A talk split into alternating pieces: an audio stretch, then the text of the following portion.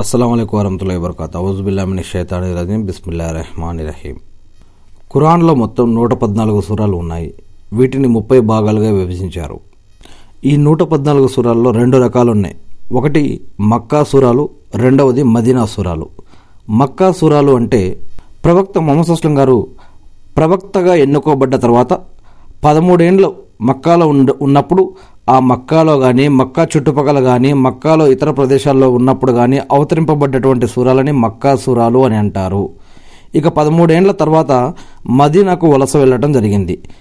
మక్ ఇక దాని తర్వాత మదీనాలో ఉన్న మదీనా చుట్టుపక్కల ఉన్న మదీనా నుంచి మళ్ళా మక్కాకు వచ్చి అటు ఇటు వెళ్ళినా ఏవైనా సరే తర్వాత అవతరించబడ్డటువంటి మదీనా వలస వెళ్ళిన తర్వాత అవతరించబడ్డటువంటి సూరాలన్నింటినీ కూడా మదీనా సూరాలు అని అంటారు. మనం తర్వాత వీడియోలో అల్లా సుబాతల సూర్య ఫాతిహా చదివేటప్పుడు ఏం జవాబిస్తారని చూద్దాం.